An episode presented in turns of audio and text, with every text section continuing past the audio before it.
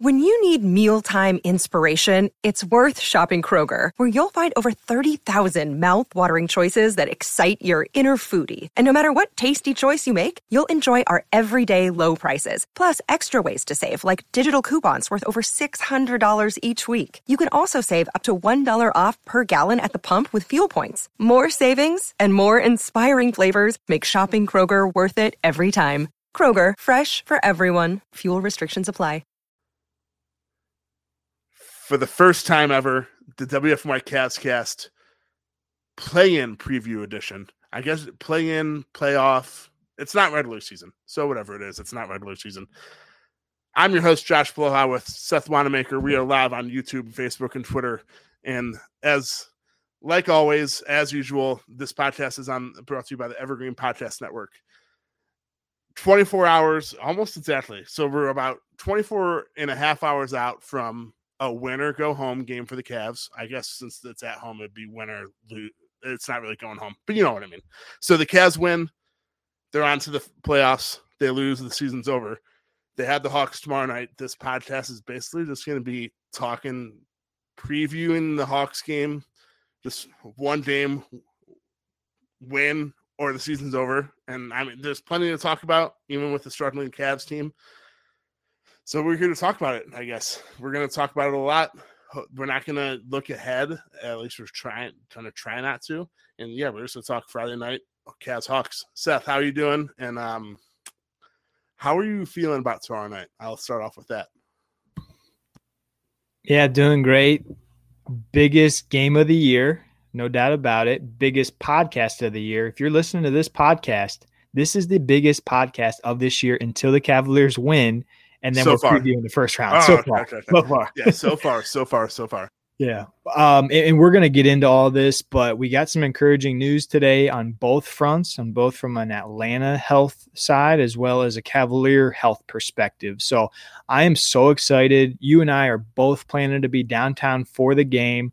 It's going to be absolutely electric. So I feel like I'm I'm so excited in, in on both fronts, just from like a pure fan perspective, and then also just like to be around people. It's going to be like the most social thing I've done in a long time to be around all these Cleveland fans, man. So I'm jacked up. I cannot wait to break this game down. And like tomorrow, I hope no one from my work is listening. I'm gonna get like two, two and a half hours of good work done. Anything past like 11:30, it's all about the Cavaliers. I like that. I hope I hope you go into work tomorrow and everyone's like dun dun dun. Uh no, and speaking of so th- as if in case you've been living behind or under a rock the last week or so, tomorrow night, Cavs Hawks at Rocket Mortgage Fieldhouse, 7:30 tip off, and then across the gate it's not really across the street, it's across the gateway you have uh in the or Guardians home opener against the Giants 7-10 first pitch, I think. So yeah, downtown Cleveland's gonna be racking. Um, shout out to the Uber drivers at like 10 p.m. tomorrow night because they're gonna be making some making some good money. And hopefully I'll gladly take a Cavs win and a Guardians loss. But if the Cleveland team's gonna go 2 and 0 tomorrow night, I think it's gonna be one heck of a start to the weekend. I like that. I like that. If we have to do the split, we'll do the split. Give us give us the Cavaliers at home. We can give away one for the Guardians, but ideally two and zero. And yeah, man, it's I got like a smile on my face because I'm I'm so excited thinking about being in the arena and the you know the Cavaliers home court advantage has been real this year. The fans have been incredible. They've come out in waves.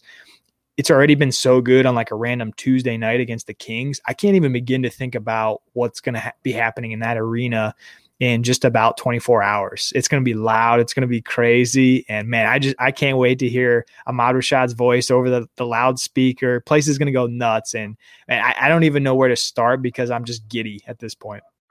Cleveland. Yeah, I'm. I. I.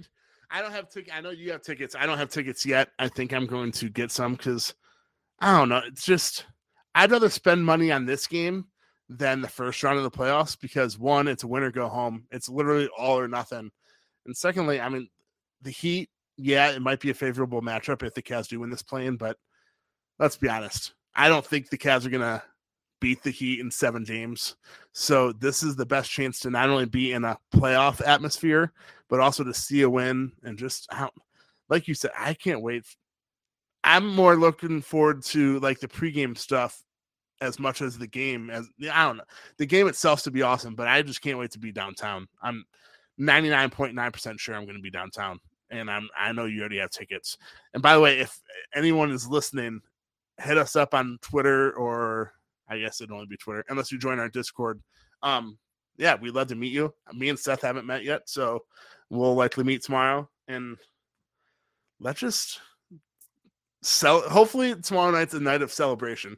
And I'm so not used to being at a Cavs game when it's nice out because it's been like three, four years now that I currently do not have a Cavs t-shirt that fits me. So I'm either going to wear a hoodie in 60 degree weather or something non-Cavs. But yeah, I'm I'm probably just going to wear a hoodie. I'm just not used to winning Cavs basketball in late April or in, in mid-April. It's just so weird to me.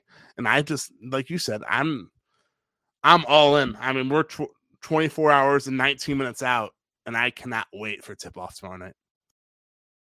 Yeah, what it's it's been since 2018, the last time we got a, a good taste of, of playoff basketball, and like we've we've suffered through some severe lows the past couple years where the Cavs were winning 20 games after 20 games after 20 games. I think three years consecutively they were they were within that range, and so man, it's just, it's just so exciting to see some of that pain kind of you know be worth it, and yeah, it, it's just going to be an electric atmosphere. What I was thinking about for, um, you, you know, in terms of tomorrow, and I think this is as critical a question as any before we get into the basketball stuff. Josh, what's your number one like spot to go to for food slash drink if you're hitting the Cavaliers uh, game? Where's your like your go to spot that you hit? Food is always most important for a big guy like me. It's always. I mean, I, it could be the Super Bowl. Food's always number one, number one thought, number one priority. Uh, but I don't. I'm trying to think.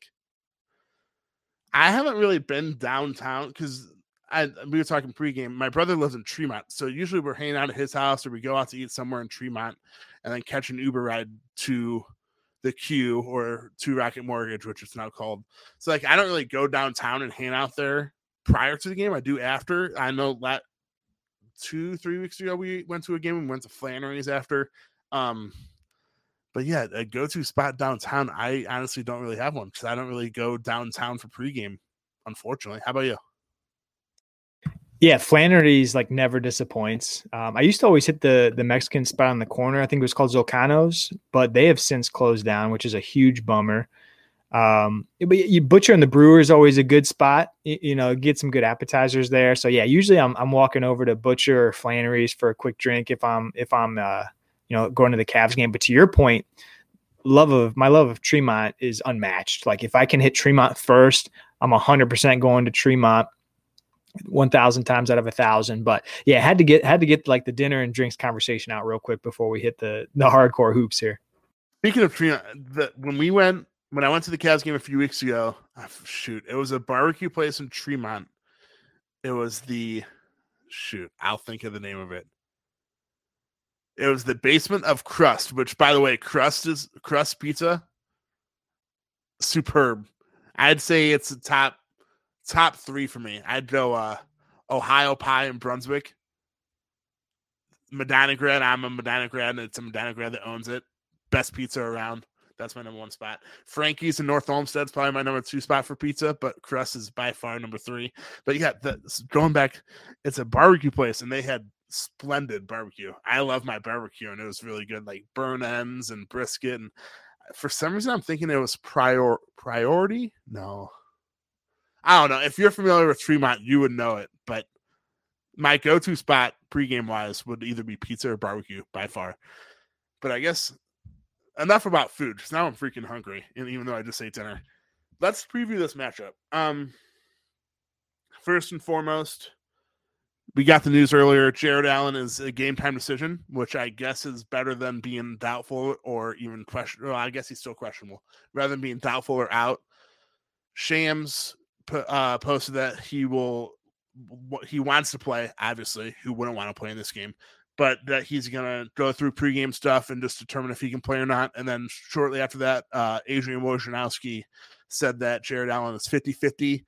He still has, which he still has plenty or severe pain in his non-shooting middle finger, which he broke almost six weeks ago. I think it was almost six, five and a half. I think it's six weeks on Sunday. It's either five weeks. I think it's six weeks on Sunday, which is beyond. We were talking about this prior to the podcast. I remember when it first happened, everyone was like, "Well, hopefully he doesn't need surgery because then he's going to be out five to seven weeks."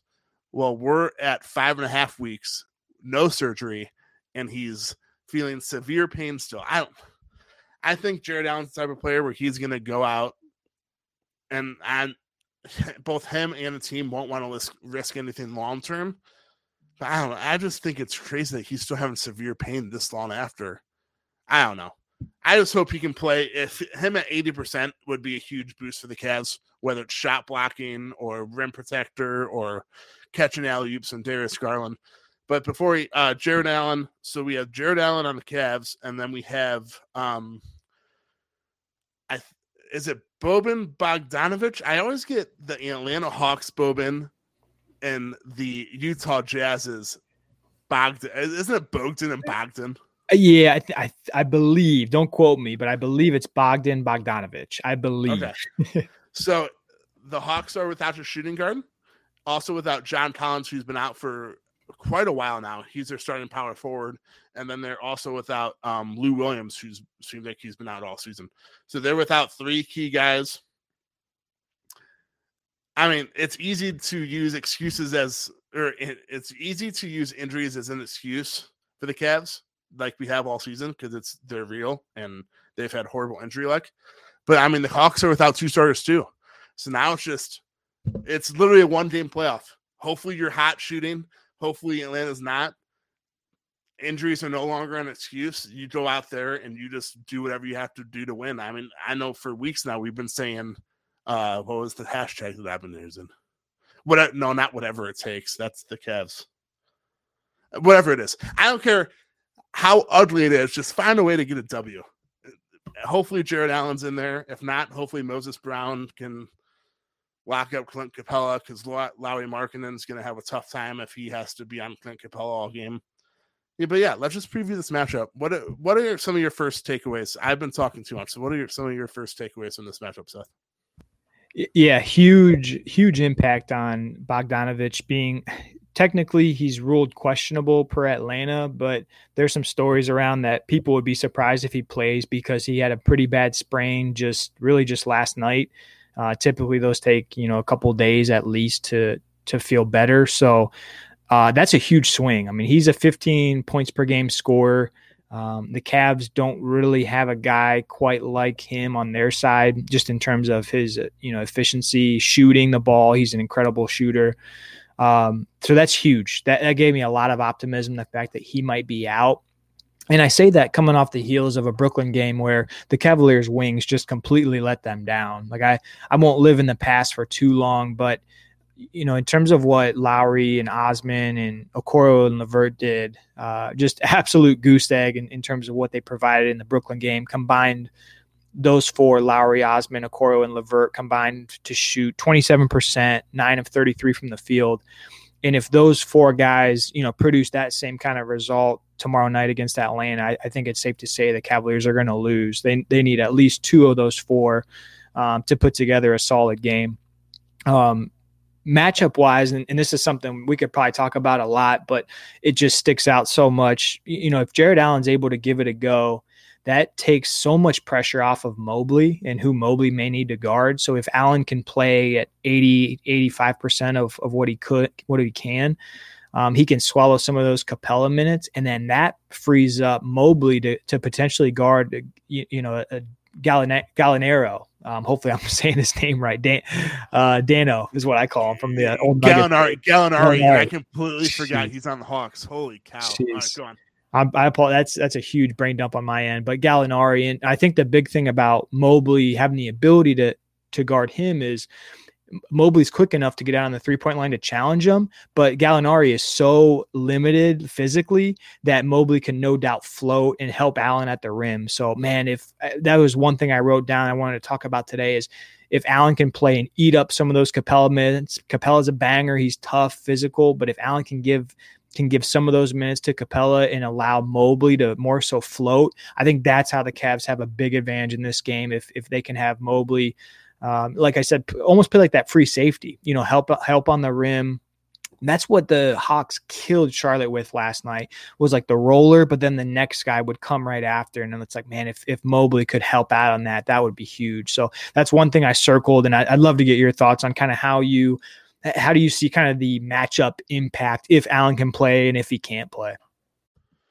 You made a great point. Um, Jarrett Allen playing, we all know how good of a rim protector he is. I'd say he's a top five defender in the NBA. Uh, Evan Evan Mobley and Jarrett Allen both. Jarrett Allen being in there not only gives the Cavs a legitimate rim protector and a guy that can get rebounds and make things tough for Clint Capela, but it also allows Lauri Markkanen well, I, will first say Evan Mobley. It all uh, it allows him to be like the free safety type, like you said, but also trickling down, it also allows Lauri Markkanen to not have to guard the team's big or the opposing team's big, like he has been the past four or five weeks now. And that not only, I mean, people say like Lauri Markkanen, he's overrated. He wasn't brought on the Cavs to be a five guy. He was not brought on to be the guy that has to guard the opposing team's bet or center, whether it's Clint Capela, Joel Embiid, Nikola Jokic, anyone. So Jarrett Allen being in there with a trickle down effect, it allows Evan Mobley to be the free safety kind of type that where he flourishes, and then it allows Lauri to be a much better both defensively, but then since he won't have to guard the opposing team center, it also allows him to ease a little bit of the effort that he has been on the defensive end of the floor and use it offensively. So I think Jarrett Allen, if fingers crossed, if he can play, it'll not only help defensively for obvious reasons, but it'll also open up things offensively because it'll allow the Cavs to go back to the game that they had two months ago when the Tower City, I guess you'd call them the three bigs, worked step and step, and it was three seven footers and not two seven footers without Jarrett Allen, or even one seven footer without Jarrett Allen and Evan Mobley. It'll just do, even like I said, even Jarrett Allen at eighty percent would be a huge boost for this team, not only on the court, but just like the boost of confidence that I think this team really, really needs. Yeah, the way that Bickerstaff deployed, you know, guys without Allen uh, against the Nets, you know, the other night was he really didn't play Moses Brown at all. Didn't really trust him, so he ended up, you know, playing Mobley and Lauri were, you know, really the two big guys. And it's just asking Lauri to do so much. I mean, one second he's guarding Kevin Durant, the next second he's like helping on Drummond.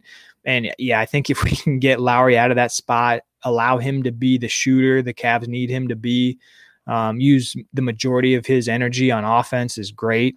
Um, the, the Hawks, specifically without Bogdanovich and Collins, I think the Hawks have one or two guys they really have to play that may be great defensive matchups for Lauri. So, yeah, getting Lauri out of that that key position where he's outmatched either both ways, speed wise or or physically, and having Allen and Mobley back would just be so big. But yeah, that maybe I'm overvaluing it or overrating it, but seeing Bogdanovich being out, you know, really is impactful to me. And you know, the Hawks have one thing the Cavs don't, and I think that's uh, just kind of a bevy of really capable wings that can score. You know, whether it's Huerter or Hunter or, or Gallinari can shoot um, Bogdanovich. I mean, those are four guys that I would take on the Cavs tomorrow in a heartbeat because they can score, um, they can they can shoot, they can space the floor, um, and having one of those guys out just you know to me it, it means they're gonna have to play someone else that um, they don't have as much confidence in. So yeah, I'm feeling great about the matchups. The one thing that I wanted to get your opinion on too is. I don't know if you had a chance to watch the full game last night against the Hawks in Charlotte. At least early on, it looked like, well, specifically one call, um, Trae Young kind of did a push off and they called an offensive foul on him against Rozier, which was beautiful. Um, and then uh, later on, he got hit a couple more times lightly, and the refs didn't call it. And so I wonder if that's a thing to come playoff wise, play in wise, playoff wise, or was don't that get your hopes up. I don't want to interrupt you, but don't get your hopes up. Keep going. I was well, I made a joke on Twitter that they should fly those refs to Cleveland tomorrow because that's what I needed out of the matchup for the refs tomorrow is to not call that BS. Um, but secondly, I, yeah, I'm just interested because the way the NBA season went, they started off really well, and that's why the Cavs had so much success, or some of the success um, was because they were letting guys play, and like the physical style that the Cavs played really matched up well to the Cavs. Sw- I'm sorry, to the referees swallowing the whistle a little bit. But as the season progressed, month over month, you saw the fouls continue to uptick, and so last night's game kind of caught me off guard with I think there was a very big difference between how Trae was officiated last night versus some of the end of the season stuff. So, very curious if we're going to see like a little bit of swallowing the whistle because it's the play in playoffs, or was that an anomaly with three refs and that's going to have no you know no correlation to what we're going to see tomorrow? I'm just going to be watching that like a hawk because Trae can go from zero free throws to 12 in two minutes I know we were talking about Discord earlier, or before you go on, actually, Bug Bogdanovich, I just went on ESPN. He's listed as day to day, so I'm not going to take that out report too far right now. I, I don't want to. I'll never wish an injury on someone, and I'll so I'm not. I don't want to say like I hope he's out, but it would be a huge, it would be a huge relief for the Cavs if the Hawks are without Bug Bogdanovich because, like you said, they have so many guys besides Trae that can just get to the basket and shoot threes and score. Um, but back to Trae and fouls. We were talking about in Discord earlier. Trae is a guy that I would love to have on my team just because he does a great job of uh, impersonating himself as the villain. I know we saw it in Madison Square Garden either last year or the year before. People love to hate on Trae. It it's crazy. And he like takes it all in and then just dominates most of the time. Um, but yeah, he's like a James Harden. I will never compare him to James Harden because I can't stand James Harden. I really can't. He used to be one of a great guy to watch play basketball, but now he just searches for fouls and does nothing else. Um, but like Trae, he gets foul. I guess it's more of a referee problem than a Trae Young problem because the referees are allowing him to do it. But like if he gets touched with like a pinky, he's a fall down or flat. I guess you'd call it a flap, and it's to get called. It's just I don't know. I hope it doesn't have. I hope the referees don't do that tomorrow night. I hope it's like last night, like you said in Charlotte, where they weren't doing that. But then again, I mean, we've been talking all year, all year about how the cat how, the Cavs do not get a home whistle. So I would not be surprised if Trae Young gets a lot of easy free throws tomorrow night. Just I hope this game doesn't come down to Trae Young shooting like 15 to 20 free throws, making 80% of them, 90% of them, whatever his shooting is. I think he's closer to 90% and that's how the game was decided night. I want it to be a basketball game, not a free throw contest, and I hope the referees. I mean, like, who knows? Maybe now that it's playoffs, you know, it's a play in. Maybe they swallow the whistle and they don't call that little stuff against Trae or again, I guess it'd be against the Cavs on. But yeah, I just, I don't know. I hope if he goes off for 40 points, I hope 35 of them are actual legitimate points and not 10 to 15 from free throws, which I obviously do not want him to go off for 40 points, but I just want I I want it to be a good game and not be like, well, what would have happened if the referees didn't call a thousand fouls on the Cavs? And I mean, we've been saying this too. Trae Young gets a lot of veteran all-star foul calls, and Darius Garland doesn't get jack shit. Excuse my language, but it's just crazy that imagine if Darius Garland got the fouls that Trae Young got, and he would be probably a first team All NBA guy because that'd be like five to ten more points a game. To be honest. And it's one of the reasons why I like Garland so much is because he carries himself in a way where he's not going to do like the flopping thing. And maybe it's maybe it'd be smart for him to get more of that in his game. But like you know, as a as a fan of his and the Cavs, I, I love the fact that he kind of plays straight up.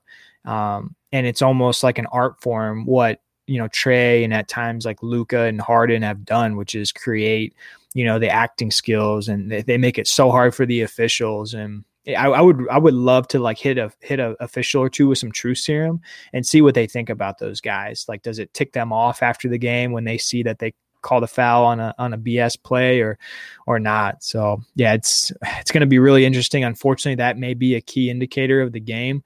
Um, you know, one of the things that is going to be really interesting to watch. You and I talked about it before. Is you know Isaac Okoro has had an up and down year this year. I think to say the least. Um, he started off the year really struggling with his shot.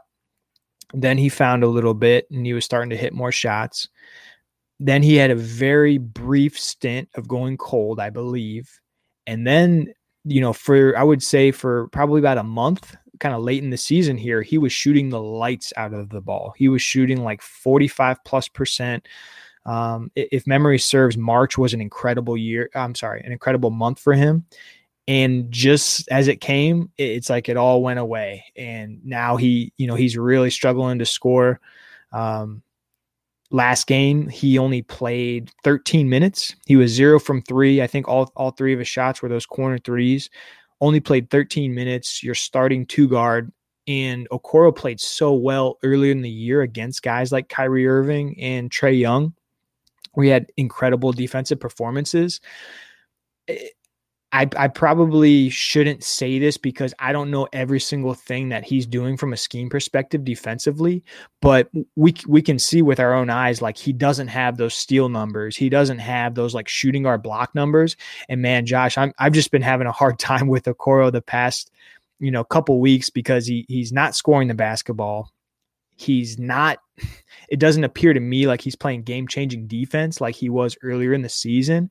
And so I think, I mean, as evidenced by 13 minutes last game, I think it's just tough to play him right now if he's not scoring. And man, I, I don't know who the Cavs throw at Trae Young. My first thought would be Okoro, but if they're not going to play him, I'm very curious to see what the strategy is going to be against Trae. Um, and I don't know. Do you have any thoughts about where Okoro's at right now and what you expect uh, of him in terms of playing time tomorrow? I know we talked about this prior to podcast too. If if Okoro isn't doing anything defensively, as in letting Kyrie be a perfect like ten for ten or nine for nine, whatever he was in the first half in Brooklyn on um, Tuesday night, there's no point in playing him because I mean he he can sometimes go on a hot streak offensively, but his he's a defensive first guy. So if he's not doing much defensively, just like Tuesday night, he's only going to play 13 minutes, and the Cavs will hope that I guess it'd be a Caris LeVert. I'm just trying to think. Caris LeVert or Jetty, maybe. I man, I going having to guard Trae Young without Isaac Okoro on the floor is kind of scary, I guess you'd say. But then again, if Isaac Okoro is an O for offensively and allowing Kyrie or Trae to be perfect defensively, defensively, there's literally no point to him being on the court. It's four on five on offense and he's not doing anything defensively, which I guess I just repeated myself.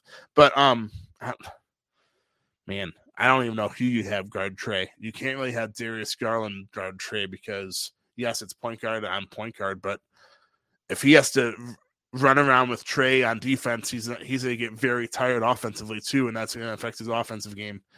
I guess it'd be Caris. I don't know because Harrison that good of a defensive guy. I guess he did. Yeah. Harrison have like the the length, but Caris also isn't that good of, of a defensive guy. He's not a defense first guy. Man, I don't. I honestly don't know. I or, or maybe you just let Trae go off for his forty to forty five points, and stop everyone else. I guess that's easier said than done, but maybe that's the plan. I don't know. Yeah, and, and LeVert's feet are not uh, incredibly quick. So I think, yeah, I don't know. Do you do like an early Stevens sub if, if Okoro is really not showing you what you want early on? Um, maybe do a quick Stevens sub. But yeah, it's. I know you and I are both have both been on the bandwagon of Okoro this year, and like there's so much potential physically. He's gifted.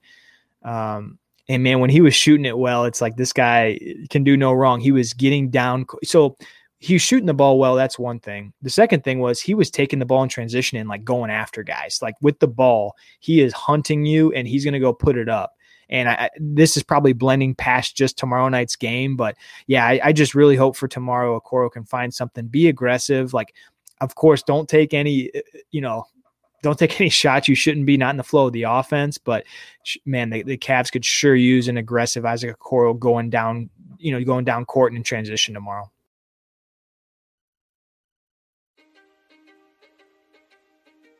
History is complicated. The story of human progress is long, messy, and riddled with controversies big and small. On Conflicted, we dive headfirst into history's most infamous events and contentious figures. We try and untangle the good from the bad, the fact from the fiction, and the monsters from the misunderstood. Was Genghis Khan a murderous butcher or a civic pioneer? Did the Allied powers go too far in firebombing the German city of Dresden at the twilight of World War II? And how did the Marquis de Sade acquire such a sinister reputation? And was any of it true? These are just a few of the tough questions we wrestle with and investigate on Conflicted. So if you love history or just enjoy a good story, please join me, your host, Zach Cornwell, for a fascinating new topic each and every month. Conflicted, a history podcast, is available on Spotify, Apple, or wherever else you get your podcasts. I hope to see you soon.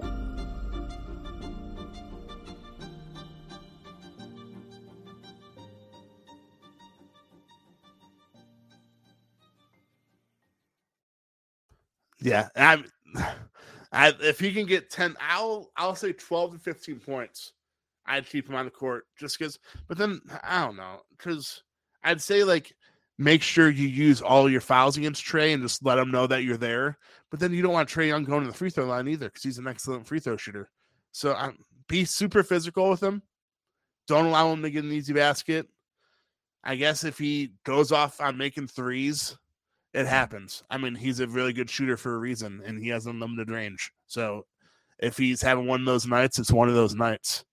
I just I hope no matter how many points Trae Young scores tomorrow night, I hope that 90% of them are like those tough, like, what are you going to do points? Not just like, wow, that was way too easy, if that makes sense.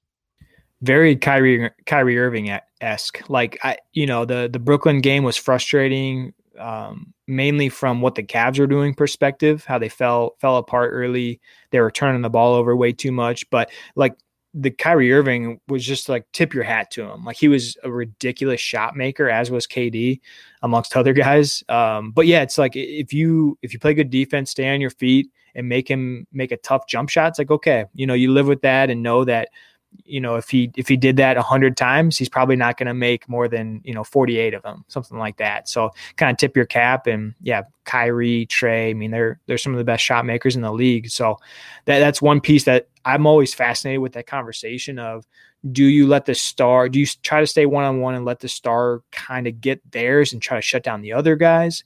Maybe the star gets a little tired.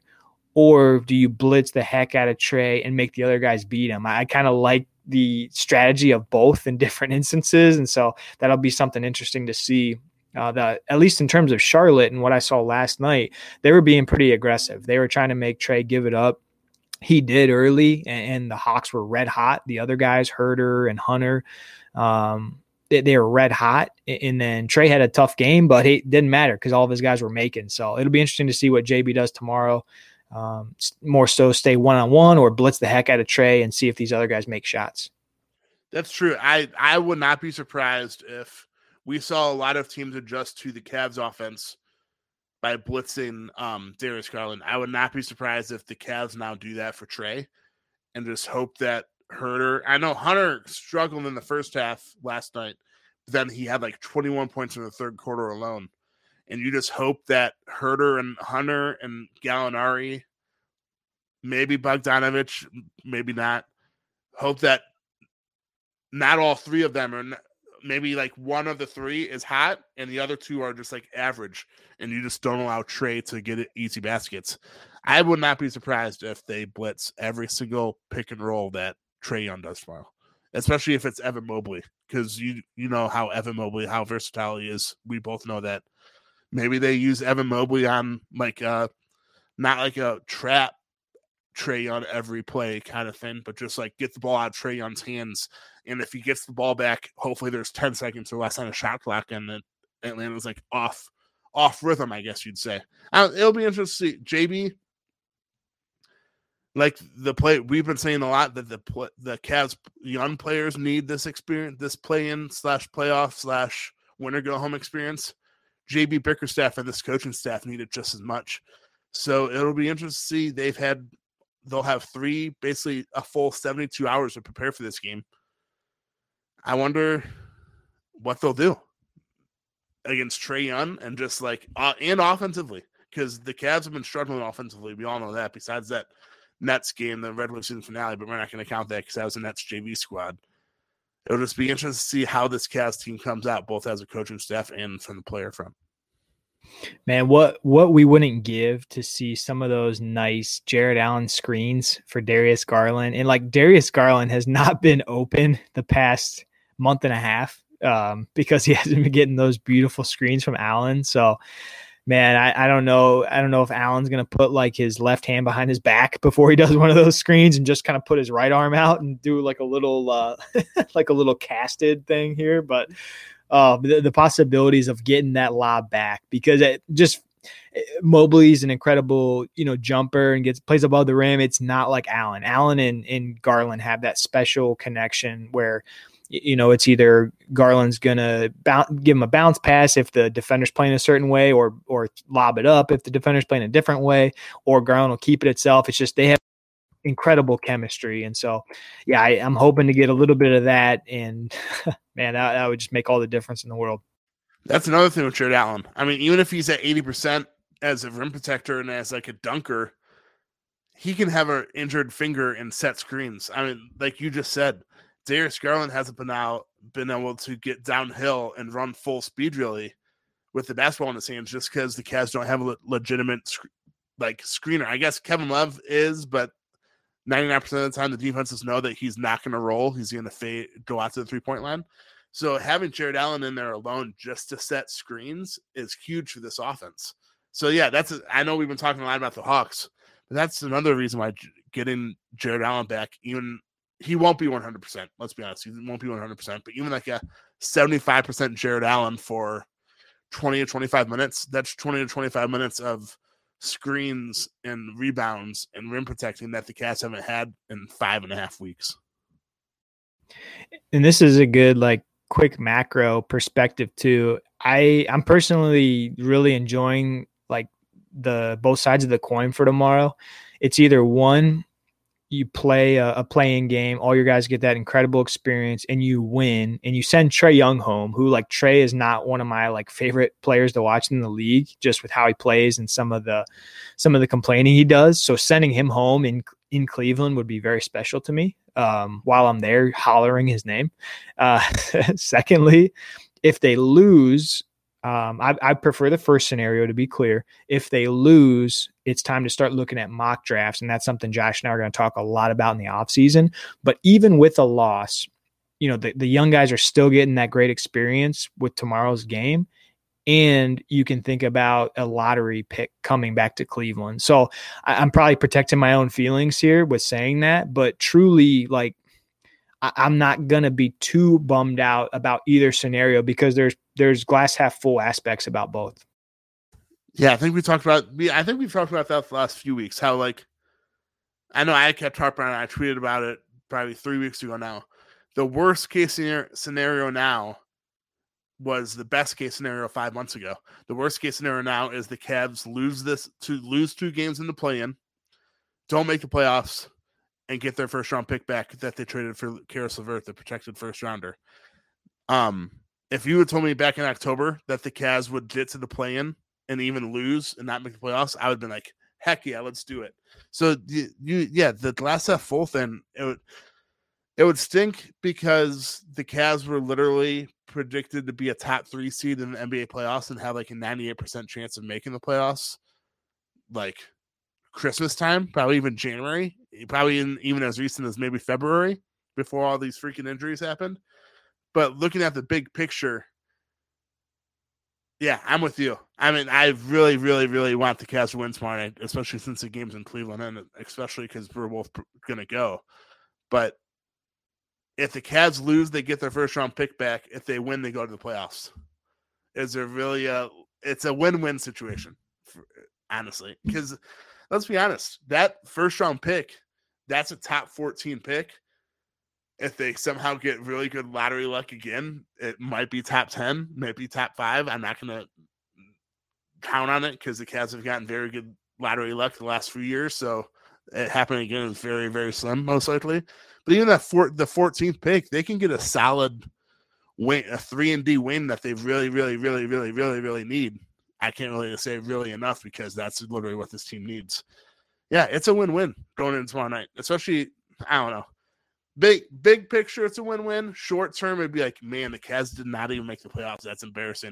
And then you just have to take a step back and realize that if all these injuries didn't happen, the Cavs would literally be a top four seed easily in the East. So it's one of those. It is what it is. Things, but yeah, I'm with you. Tomorrow night's a win-win for sure. And there would be, you know, in in like the doomsday scenario of a loss, like thinking about bringing healthy guys back next year. Plus, uh, you, you, know, I'm you don't want to n- ever put too much pressure on a rookie, especially one that's not like a top three pick, which the Cavaliers likely wouldn't be. But just adding to you know what they've done this year with healthy guys back is, uh, I know I, would be have a hard time keeping my feet on the ground thinking about the potential of that team. And um, and one thing just about the draft pick, uh, about a potential draft pick that may convey if they lose, um, that was one observation I had for from the Nets game. Is just you have generational Hall of Fame level shot makers on the Brooklyn Nets. You know, with KD and Kyrie. Um, so obviously you're not you're not thinking any rookie or any any lottery pick like that is going to turn into any of those guys, but there's just a base level of shot making that the Cavs just don't have and even with Garland, of course, is is a ridiculously tough shot maker. But outside of Garland, you know, maybe you consider LeVert, but he's more of like a dribble drive shot maker. The Cavs don't really have any tough shot makers outside of Garland, and so that's just that game screamed to me, um, you know, shot maker. Whether it's a whether it's a, a shooter, any kind of shot maker would have made the Cavaliers, you know, dynamically more uh, dangerous in that Brooklyn Nets game when they were mounting that comeback. But enough about the Nets. It's just that pick stood out to me, and I wrote, I scribbled like on my little notepad, shot making. it would be so important for this team. Shot maker outside of Darius Garland, please. Please give this man a break, please. So enough about the offseason, enough about the Nets, because let's be honest, the next time the Cavs could meet the Nets, I think would be the Eastern Conference Finals. That's most likely. Bring it on. But it's certainly not going to happen. Um, I'll eat my words. If that does happen, I'll gladly eat my words. Uh, but we talked about Trae Young. That's literally we all know that's the key tomorrow night. If the Cavs win, hopefully either Trae goes off and no one else does, or Trae has a very cold night. Um, but offensively, we talked about Darius Garland and being able to get downhill with Jarrett Allen. I also, and you said out of Jetty, Lauri Markkanen, and uh Caris, I think two of them need to have like 15 plus 15 or more points. They need two those three I think need to combine for 40 if the Cavs want to win tomorrow night. Do you agree? 100%. I, I don't think there's a world where you hold the Hawks to under 105, 110 points. Cavs are going to have to score tomorrow. It's just what's going to happen with how lethal the Hawks offense is.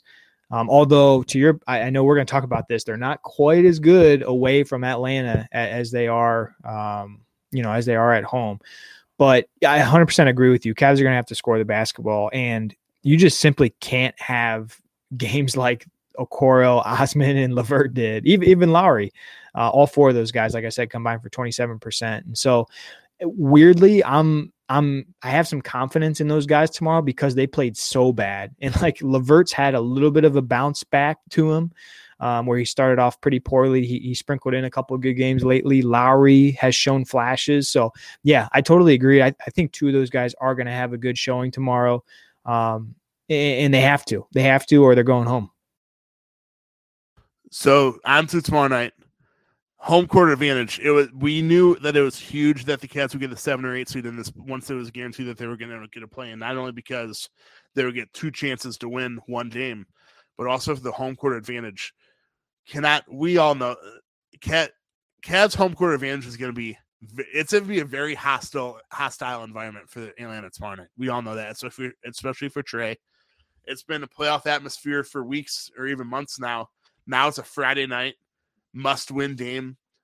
I know we talked about this to start the podcast. The atmosphere is going to be incredible. Um, speaking of home court advantage, though, the Hawks or the Cavs have struggled lately. We all know that. They're three and seven in their last 10, but they are 25 and 16 at home, 19 and 22 on the road. The Hawks are 27 and 14 at home. They are 16 and 25 on the road. That is by far the worst road record of the 20 teams that made either the playoffs or the play in uh, in the NBA. So, of the 20 of the 30 teams in the NBA, they're not good on the road. I mean, let's be honest, they're just not good. Um, so yeah, that paired with the hostile environment, I think that favors the Cavs big time from the start. Hopefully, they can take advantage of that. Hopefully, the first quarter isn't like late, late first quarters lately where the Hawks get off to like a 10 to 15 to 20 point lead. They'll take the crowd completely out, completely out of it. The best case scenario, I think, tomorrow is that the Cavs lead by like five to ten points at the end of the first quarter because that crowd is gonna be freaking rocking.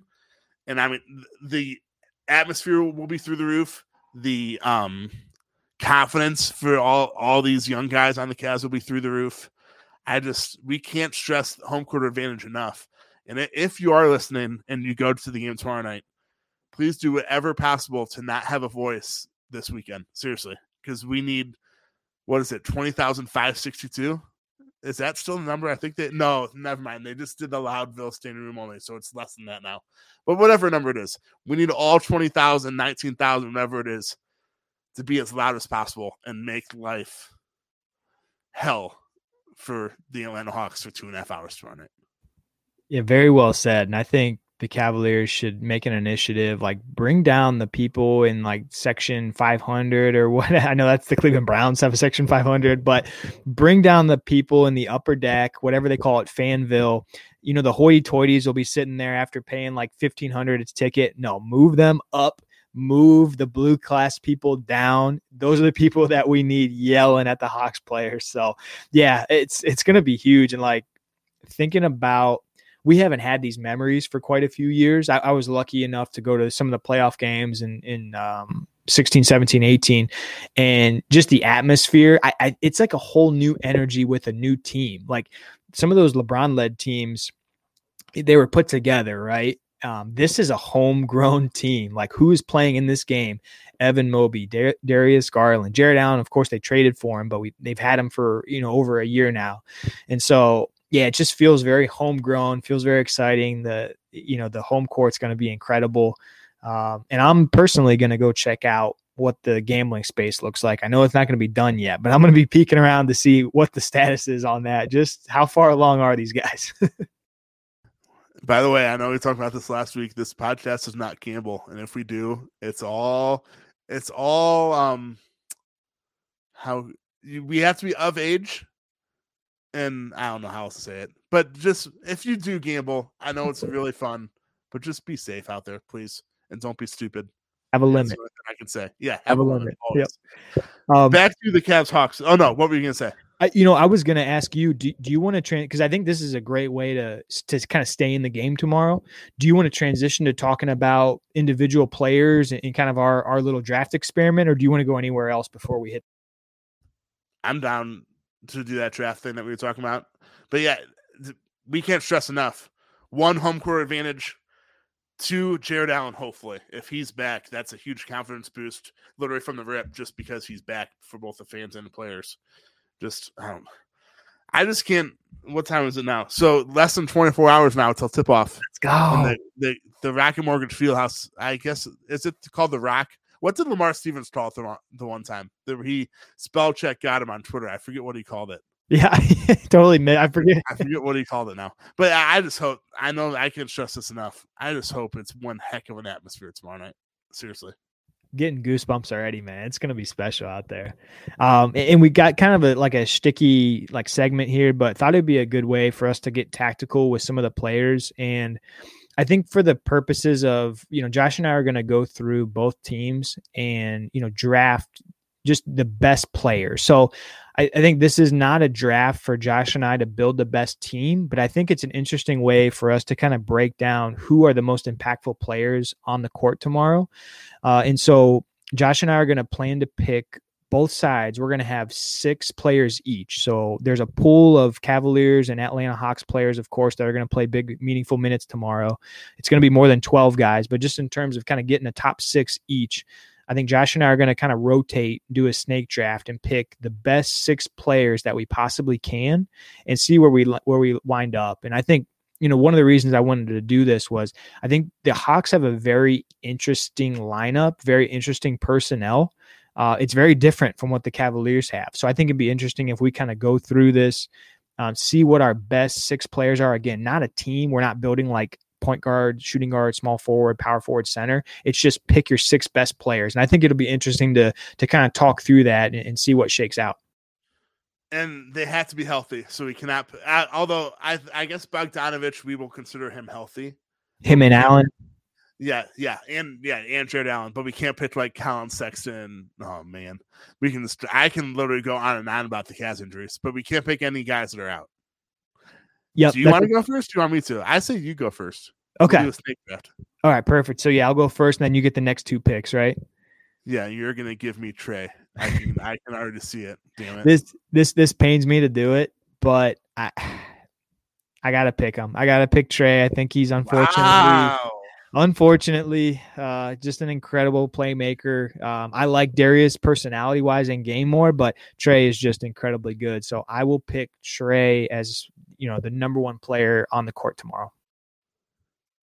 Yeah, let's hope he's not the number one court number one player on the court tomorrow. But yes, he very well can be and is on paper. He likely is. I since I get two, I will go. Well, obviously Darius Garland one, and then it's either Evan Mobley or Jarrett Allen. I'll go Evan Mobley. I'll go the two young guns on the Cavs uh, Darius Garland, DG, and JA, as Kevin Love likes to always use initials. That's exactly the the ranking I had. So I had Trae first, Garland second, Mobley third. So I think we, you know, we're pretty much in the same ballpark so far. Um, now that I have two picks, and I, and I think this is where it gets really, really interesting where I, th- I think there's a run for a certain team that I wish wasn't really the case coming up here. But if I have two picks, and again, I'm not picking position, I'm just picking like pure best player. Who do I want as like a winning player on my team? I'm going to grab Jarrett Allen and assume he's like 90% or better to play. I don't know if that's the case, but I'm going to pick Jarrett Allen. And then there's a lot of players to pick from. I think there's a lot of really good candidates from the Atlanta Hawks to pick from at this point. But in terms of winning player, I love what this guy does defensively, and he's a shot maker. So I'm going to go Hunter with the Hawks. He had an incredible third quarter um, last game, and I think uh, you know I think Hunter is probably the sixth best player available. There's a lot of ways you could go, but yeah, I think I think my third player out of six is going to be Hunter. Yeah, this is tough too because I mean we're five picks in. From now on, you can literally go any anywhere with these picks. Um, so you picked DeAndre and wait, who did you? Oh, Jarrett Allen yeah. DeAndre. And I, I can run through just since we're halfway through. I'll, I'll run through um, real quick. So yeah, I, I picked Trae Young, Jarrett Allen, and DeAndre Hunter. And so far, you picked Darius Garland and Evan Mobley. All right. So just so I don't have an all Cavs team, I guess so far, I'll right now you could literally go with Kevin Huerter. I is it? I think it's Horter, Kevin Huerter, yeah. Bog, Bogdan Bogdanovich, and Danilo Danilo Gallinari. You can go with any three of those. I they're will all, go with. All good. Yeah, they really are. I'll go with um Bogdanovich and Huerter, Kevin Huerter. So I'll go with two Hawks. Now I'm two and two. The, in their like Bogdanovich is a better playmaker than Huerter, but Huerter's stroke is just incredible. Like he can get hot at any time. I hate to say it, that's exactly who I would want on the Cavs. Is either of those two guys would be such a good fit. Like a little bit more playmaking on Bogdanovich's side, a guy that can just get red hot from behind the line and Huerter. I, I mean, two great picks, and yeah, I think we're, we're, we're talking about the seventh or eighth best guy on the court, and those two guys are really good. Um, unfortunately, you know, bring a lot more than than probably a Cavalier does in that spot. Um, so I've got I've got two picks left. So we've got I'll I'll do two in a row here, and then Josh will finish up with his last pick. So I've got some interesting names on the board. I think Capela is still on the board from the Hawks. He's obviously one of the best rebounders in the league. Uh, he can block shots still. Uh, Hawks are getting a little light now that we've taken four. Uh, I, I think what I would do at this point, and I'm again I'm not building the team. I really have a decision between Lauri, Love, LeVert, Lauri, Love, and LeVert are are three guys I could pick, and then Capela I think is is the other guy that I would pick. Um, if I'm if I'm taking best basketball player and who might be most impactful tomorrow, it's tough. It's re- that's a really tough call. I think I'm gonna pick. LeVert hasn't shown me enough yet this year. I'm gonna go with Lauri. I, I think Lauri I don't love to say that, but I think Lauri is my next best pick. And then I'm going to finish it up with Capela. You know, what he might be. If Allen is not 90%, I think Capela could have a monster game. So I'm going to finish up with Lauri and Capela. And that stings that I have Trae and Capella um, on my team. I don't like that. And Hunter, yeah. by the way. Yeah. Jeez. Damn. Are you really a Hawks fan? Closet Hawks uh, fan, grew up in Buckhead. Yep, that's me. uh, so that leaves me with two. I will go with uh Gallinari. You know, I'm sorry, you have one because you have uh, Garland. No, I've done two, two, two. Or no, I've done two, two. Yeah, it's two, two, two for me, isn't it? Or you have Garland, Mobley, Bogdan, and Huerter, right? Yeah, I thought we were doing six. Oh, you are right. I apologize. I apologize. You're right. I was I'm say, wait, no, you're good. I'll go with a Gallinari and Kevin Love. And it's crazy to me that we just picked 12 players and Isaac Okoro and Caris LeVert, who will be the starting two, one of them will be the starting two guards tomorrow, to not make the top 12. That's telling, isn't it? That's kind of scary. That, that's very scary, especially considering uh Caris or Isaac will likely be the guy that has to guard Trae, who is the number one pick, and they were not named one of the top 12 players in this game tomorrow night by us. And, and who the Cavs gave up, you know, not very little at the trade deadline. That was a decent trade for the Pacers, potentially. Depends what happens with the picks, but yeah, that's I, I, that was a fun like little draft exercise. Um, I guess to me, like what rings out is just the Hawks just have some dudes, and like you know, if you're picking the the two best players on the court, I'll pick Garland and Mobley over any two of the Hawks. But once you get into like top three, top four, even top five, I I'm really starting to pull towards the Hawks because they just got they got three or four guys that can just score the basketball. Where I, I just don't have that confidence in some of the Cavs players right now. Yeah, you're right. I they you said they have a lot of dudes. Hopefully tomorrow night they're dudes that are ice cold. Just one game. That's what makes. I mean, we all we all know how awesome March Madness is, but like this one game playoff is the same. It's like the NBA version of March Madness, just because it's one game. If you're cold, you could be literally the Phoenix Suns and go up against a team that's under 500. And if the Phoenix Suns are cold, who are the by far the eh, for those of you wondering, they're by far the best team in the NBA record wise. They had like a seven and a half game lead over the best record. Um, but if they're ice cold, they can lose to anyone. So not only like obviously it helps if you had better players tomorrow night in this one game playoff between the Hawks and Cavs, but having that hot hand or cold non or non hot hand is just as important. And that's why I think I mean I can't stress this enough how important it is to have that home court advantage in Cleveland tomorrow night.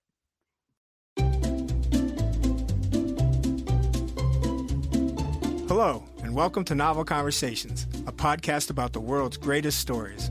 I'm your host, Frank Lavallo, and for each episode of Novel Conversations, I talk to two readers about one book. And together, we summarize the story for you. We introduce you to the characters, we tell you what happens to them, and we read from the book along the way. So if you love hearing a good story, you're in the right place. Our ninth season is coming this fall. Tune in to hear from some of the all time great authors Charles Dickens, Jules Verne, F. Scott Fitzgerald, and more. Subscribe to Novel Conversations wherever you listen to podcasts.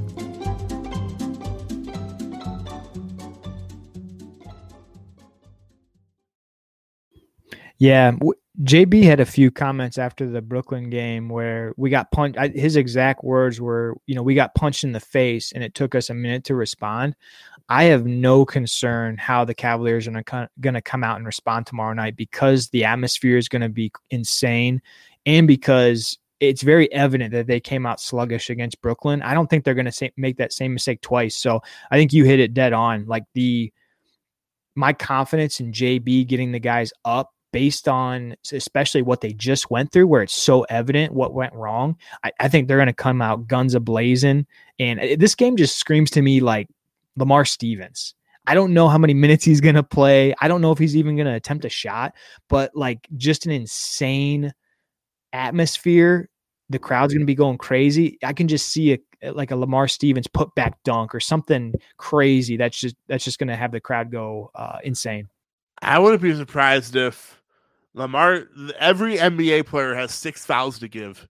I wouldn't be surprised if Lamar Stevens like guy plays five minutes and has five tough fouls on Trae, just to let him, yeah. just to let him know that you're there. I mean that that will not only get the crowd wound up, but just, just I mean nothing cheap. I'm not saying the cheap foul, but just let Trae know that you're there and give him nothing easy. Because let's be honest, if Lamar and Isaac Okoro combine to play like 25 minutes tomorrow night, that's 12 fouls in 25 minutes that they have to give.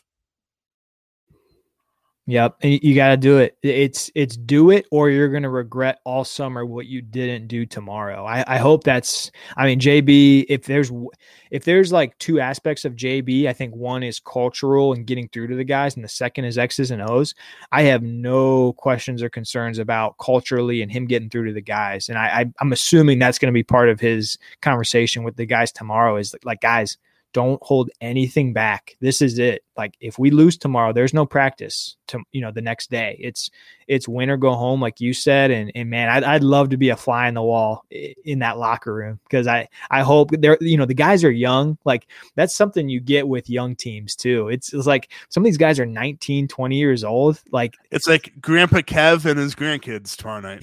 yeah, like the young kids are just excited to be there. Like they're gonna be like, is this how it is? Is this how the playoffs are? And like Kevin's gonna be like, yeah, he's gonna be chilling, and the young guys are gonna be like so eked out. It's oh man, I'm I'm I'm ready, man. Now we're now we're at 23 hours. That's why I think the first quarter. I mean, this is cliche kind of. The first quarter tomorrow night is so big because you know that the adrenaline's gonna be going for the Cavs just because the atmosphere. I mean, their adrenaline's gonna be pumping from the start. Just the atmosphere for one, and just a winner go home game at home so that's why this first quarter is so important because if they can just like fight through that adrenaline and just like keep the energy going for the first 12 minutes, that's huge. And then if they go down 10, 15, 5, 10, 15 points, that'll not only quiet down the crowd, but that'll just be like a huge, like, oh no, here we go again sort of thing. So I don't know. I I just hope my perfect scenario tomorrow night is the Cavs start off hot and have like a 10 point lead after the first first quarter. First quarter intermission going to the second quarter, 10 point lead. Because the crowd will literally be so loud, and that will only give more and more confidence to the team. I just can't stress that not home court advantage. The Cavs need to take advantage of it. And the easiest way to not take advantage of it is getting down early, which is what they've been doing a lot lately. And then they work their way back, but it's just not enough because they dug themselves in way too big of a hole. Yeah. And like you said earlier, if you're going to the game tomorrow, if they do get into a hole, I mean, the the one thing this team has done, even while they're struggling, is they come back. Like they're they're not going to lay down. So keep going. You, you know, keep going. If you're a fan in the arena, you know, don't make the, like the scoreboard tell you to do something. Like just get after it. It's your last game of the season too. I know that's super corny, but just go all out for it, man. Don't have a voice. To your point. Don't worry. That's not only corny, but the scoreboard things are kind of corny too. Like when the opposing team shoots a free throw, you put up like the Steelers logo. I mean, seriously, you really need a Steelers logo to tell you what to do when the opponent shoot free throws. Right. Speaking of, I did see that one uh, Greg Newsome is going to be at the game tomorrow, so I'm sure he'll get a nice eruption from the crowd. I'll be curious if any other Browns players are there too. So that's just something else that the fans Do you will be. think that Myles. If, if Myles is in town, you'd think that he'd be there. I don't know. Yeah. I Yep. like I- that'd be like a must if he's in town. Yeah, I saw Jay Z's been at courtside the past few games. So that's like our version of Jay Z in Cleveland is Myles Garrett and Greg Newsome being at the game. Never did I ever think that Myles Garrett and Jay Z would be compared, but here we are. Here we are. So this might be a good transition. I mean, we you talked about the first quarter already. Are are you ready to to give a prediction what you think is going to happen tomorrow? I don't we we don't really do predictions. So maybe Oh, I just put you on the spot, but is this okay? Can we do predictions on the show? But the problem is that I don't want to jinx it though. I'm a I'm Fair, very fair. superstitious. So and I think that kind of tells you my answer too, saying that I don't want to jinx it. I I can read the tea leaves and I we won't speak of it more in hopes that it doesn't jinx it. But oh, speaking, I meant to say this um, when we were talking about Trae Young before, and f- so the Cavs are one and three against the Hawks this season. Throw that record out the door. That literally doesn't mean anything. The Cavs had, weren't at one hundred percent in any of the games. Actually, I quizzed uh, Seth prior to this podcast.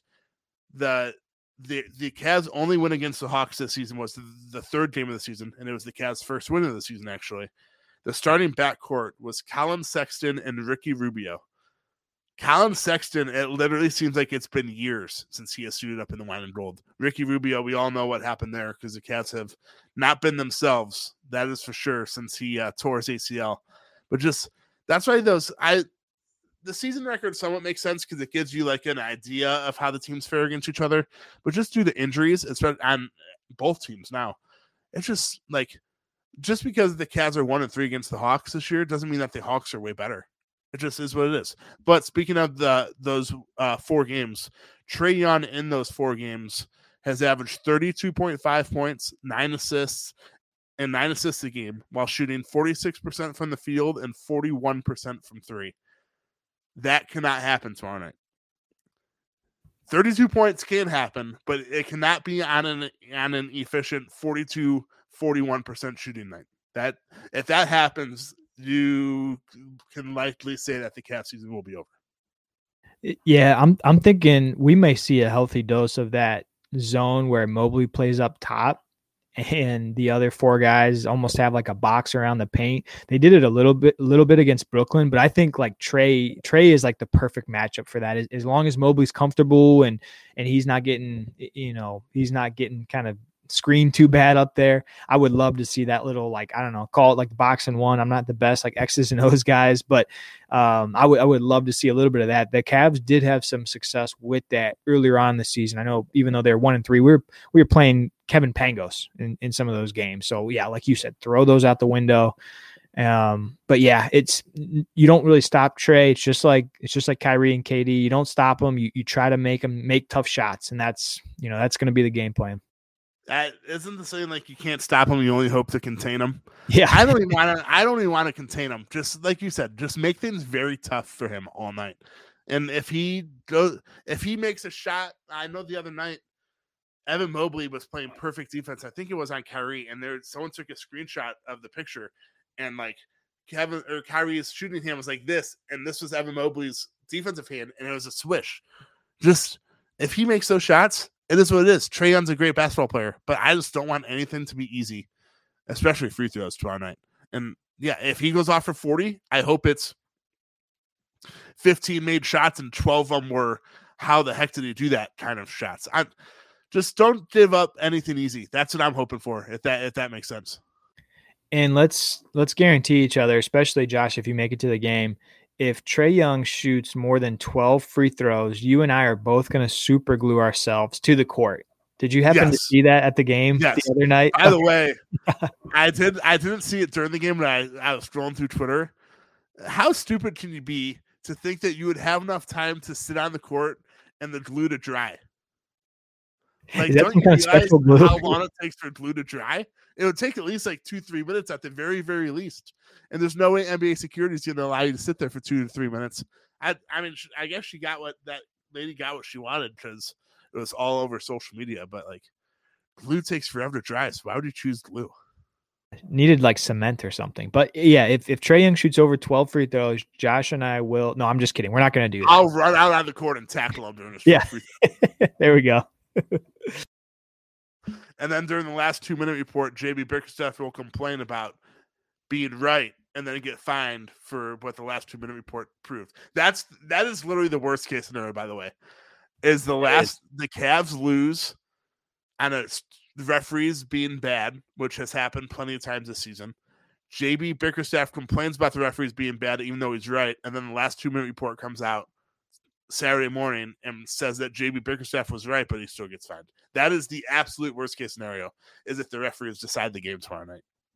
And we've like the only reason we're bringing that up is because we've seen it multiple times this year. We've been burned before. We're Cleveland fans. Like that's where our heads go. I'm right there with you. Let's that would be the worst case. If if the Cavs do a no show and they get beat by 30, okay. There's a lot of things to talk about in the offseason, a lot of things to fix. If it comes down to the refs and another stupid report that doesn't go the Cavs' way, that would be the worst way to end the season. Yes. I I'm I'm not fine with the Cavs losing tomorrow. I'm but I am fine with them losing if it's the right way, if that makes sense. Like if the Hawks deserve to win. If the Cavs deserve to win and they lose because the referees, I will be oh man, it's Cleveland, so maybe it will it will likely happen. But I just hope the like I said, I just hope the re- I just hope tomorrow's game doesn't come down to a referee's whistle or non-whistle, which, it, like you said, it's happened a lot. It happened uh, like a week or two ago with that last two-minute report. Just let the boys play and don't. I I'd, I wouldn't. I don't want to say don't blow your whistle all the time because sometimes it needs to be, but just like I hope the referees have a good game tomorrow night. And there's nothing to say like I would. And there's no what ifs. Like what if the referees would have been better where the Cavs have won? Put it that way.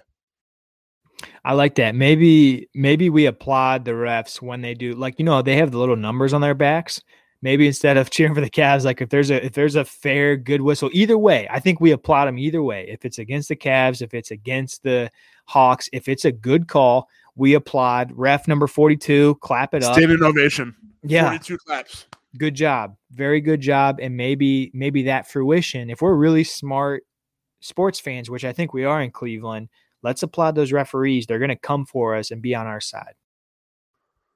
That'll never happen. No. but I guess I mean there's not really much else to talk about. I just hope that the referees don't decide the game tomorrow. That's I, I have more final thoughts, but that's that's my biggest takeaway going into tomorrow night. Let the let the players decide the game on the court. Don't let the referees whistle decide it. Mm. Oh, let, let me hit you with this really quick what would be your what would be your your biggest indication of a Cavalier win tomorrow? What like one thing has to happen that's going to make you feel confident that the Cavs will win? Darius Garland has to be on his A game.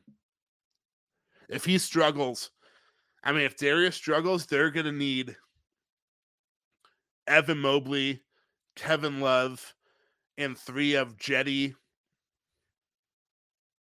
no. Okay. So they'll need Evan Mobley and then three of Jetty, Kevin Love, Caris LeVert. I'm I'm missing one. Oh, and uh, Lauri. Lauri. And Lauri. Yeah. They'll need four of those five guys to play superb. Because I mean, we saw the other night, I guess we could have talked about this too.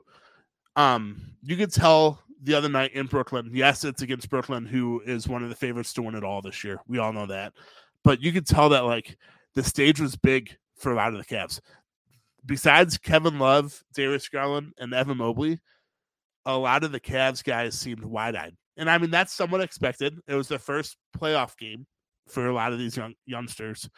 But just hopefully, since it's at home, they won't be in with one game under the belt like that. They won't be so wide eyed where the stage is too big for them.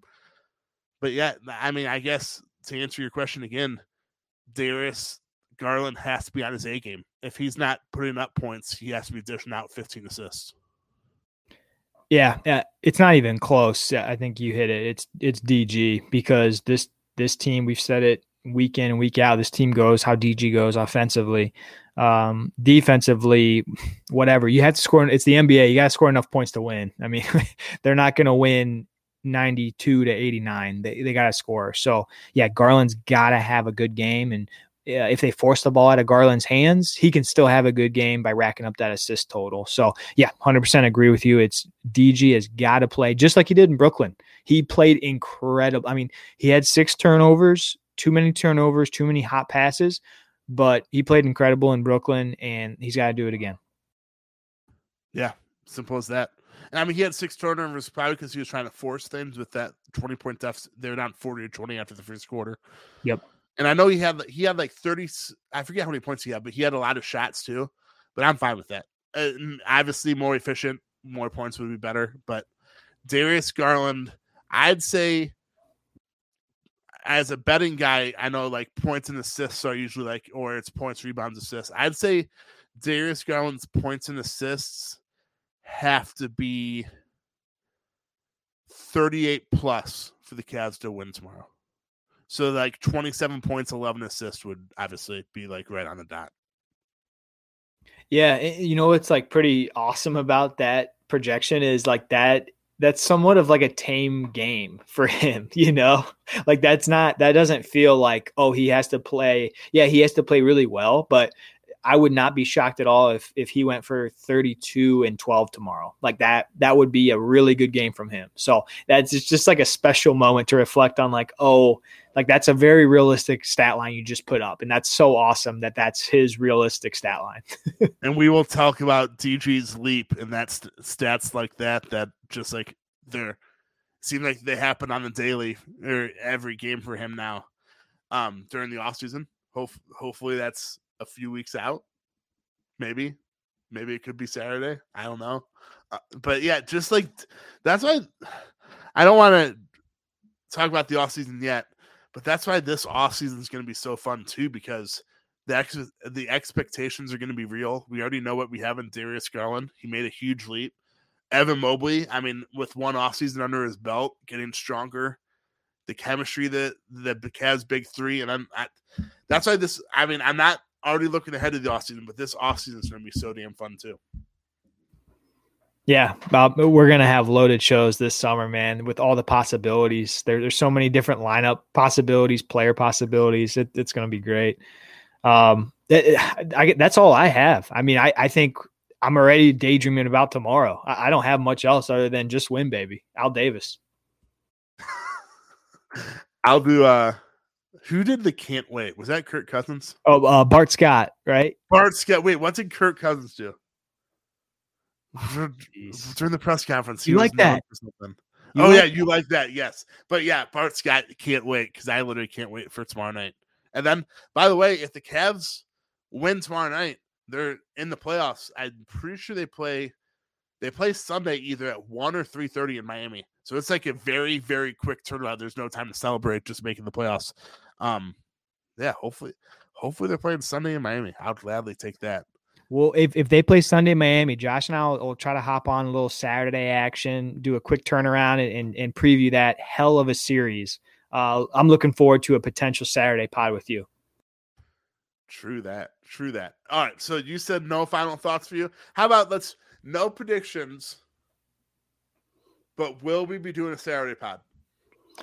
We will be doing a Saturday pod. Yes, we will. And we're going to talk about how Bam is in COVID and may not be able to play early on in that series. We will be talking on Saturday. All right. I don't have any final thoughts either, but I'll leave you with this. We'll see you guys Saturday night. As always. No, actually, that's a bad way to end it because I, I have to do I have to thank everyone too. So if you're tuning into us live, uh, we appreciate you always, whether it's Facebook, YouTube, or Twitter. If you are watching or if you listen to us on wherever you listen to your podcast, uh, there's it seems like there's hundreds of uh, apps to listen to podcasts now. We appreciate you always. Um, I guess we'll see you Saturday night, or we'll talk to you Saturday. We'll see you and talk to you Saturday night. If you're going to the game tomorrow night, have a blast. Please lose your voice, and hopefully you're celebrating a win. And as always, go Cavs. Let's go, refs. Coming up on 5 Minute News. I'm Anthony Davis. You might think it's partisan because maybe it's critical of one side or the other, but it's not. It's just the truth. And I think that's also something that's kind of unusual for Americans listening to the radio or to podcasts because the news landscape in the States has been so partisan for so many decades. So, five minute news is verified, truthful, independent, unbiased, and essential world news daily.